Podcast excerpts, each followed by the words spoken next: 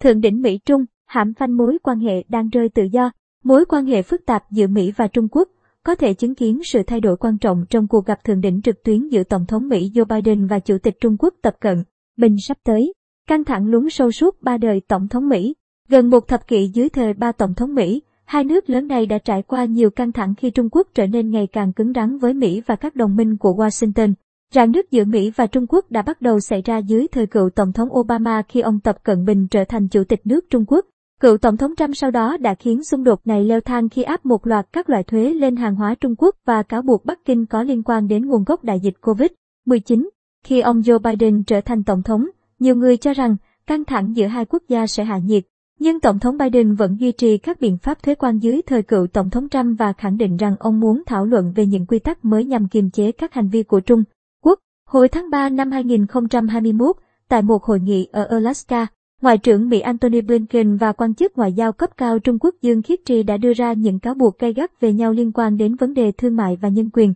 Những tháng sau đó chứng kiến hàng loạt căng thẳng giữa Mỹ và Trung Quốc. Các quan chức Mỹ đã chỉ trích Trung Quốc bắt nạt các nước nhỏ hơn ở châu Á, trong khi lực lượng không quân Trung Quốc tăng cường hoạt động gần vùng lãnh thổ Đài Loan Trung Quốc. Giới chức Lầu Năm Góc cũng cảnh báo, Trung Quốc đang tăng cường lực lượng quân sự với tốc độ phát triển vũ khí hạt nhân tăng gấp 4 lần, lên 1.000 đầu đạn vào năm 2030.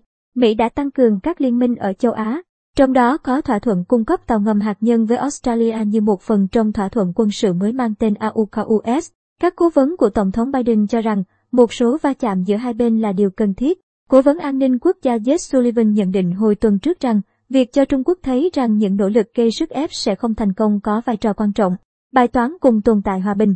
Cuộc đối đầu với Trung Quốc đã mang đến cho Tổng thống Biden một lợi thế, đó là sự ủng hộ từ lưỡng đảng trong Quốc hội với chương trình kinh tế của ông. Trong đó có dự luật cơ sở hạ tầng trị giá 1.200 tỷ USD và chi tiêu công nghệ trị giá 250 tỷ USD. Nếu chúng ta không có động thái gì, họ sẽ ăn bữa trưa của chúng ta, Tổng thống Biden nhận định với các thượng nghị sĩ hồi tháng 2 khi nhắc đến cuộc cạnh tranh với Trung Quốc. Một số thành viên trong Quốc hội đang thúc đẩy Tổng thống Biden và chính quyền của ông cứng rắn hơn với Trung Quốc, đặc biệt trong vấn đề Đài Loan. Tuy nhiên, Tổng thống Biden đang đối mặt với một tình huống khó xử.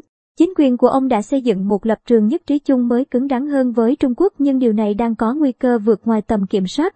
Họ đang đào một cái hố mà khó có thể thoát ra, cựu quan chức cấp cao trong chính quyền Tổng thống Obama nhận định. Chính vì thế, vào tháng 9, Tổng thống Biden và các quan chức trong chính quyền của ông đã dừng đào cái hố này. Chúng tôi không tìm kiếm một cuộc chiến tranh lạnh hay một thế giới chia rẽ thành các khối khác nhau, Tổng thống Biden nhận định tại Liên Hợp Quốc. Tuần trước, ông Sullivan cũng cho rằng tất cả những gì Mỹ muốn là đặt ra các điều khoản cho một cuộc cạnh tranh lành mạnh và hiệu quả với những biện pháp giảm rủi ro để đảm bảo mọi thứ sẽ không đi chệch hướng và dẫn đến xung đột. Mỹ hy vọng có thể hợp tác với Trung Quốc về biến đổi khí hậu, không phổ biến hạt nhân và các vấn đề khác. Một dấu hiệu tích cực hồi tuần trước là Mỹ và Trung Quốc đã đưa ra kế hoạch chung nhằm làm chậm lại sự ấm lên toàn cầu tại hội nghị về biến đổi khí hậu ở Liên Hợp Quốc tại Scotland. Cuộc gặp thượng đỉnh tuần này giữa hai nhà lãnh đạo Mỹ Trung có thể bao gồm một loạt các vấn đề từ không phổ biến vũ khí hạt nhân, các cuộc trao đổi thương mại, hạ nhiệt căng thẳng quân sự ở eo biển Đài Loan và thậm chí cả các quy định về thị thực. Các quan chức trong chính quyền Tổng thống Mỹ sẽ thận trọng để mối quan hệ hai bên không rơi xuống mức quá thấp. Theo một cố vấn của Tổng thống Biden, mục đích của cuộc gặp là duy trì các kênh trao đổi mở, làm rõ rằng các ý định và ưu tiên của Mỹ là giải quyết có trách nhiệm cuộc cạnh tranh giữa hai quốc gia. Điều này sẽ đặt ra những nguyên tắc cho một cuộc cạnh tranh hiệu quả. Nói cách khác, mục tiêu hiện nay của Washington là biến việc cùng tồn tại hòa bình giữa hai quốc gia đối đầu với nhau trở thành điều khả thi. Cạnh tranh gay gắt giữa các siêu cường về hạt nhân, ngoại giao và kinh tế sẽ không dễ giải quyết và một hội nghị thượng đỉnh không thể hóa giải bất đồng. Tuy nhiên, cuộc gặp này vẫn là một bước đi quan trọng cho quá trình xoa dịu căng thẳng giữa hai bên.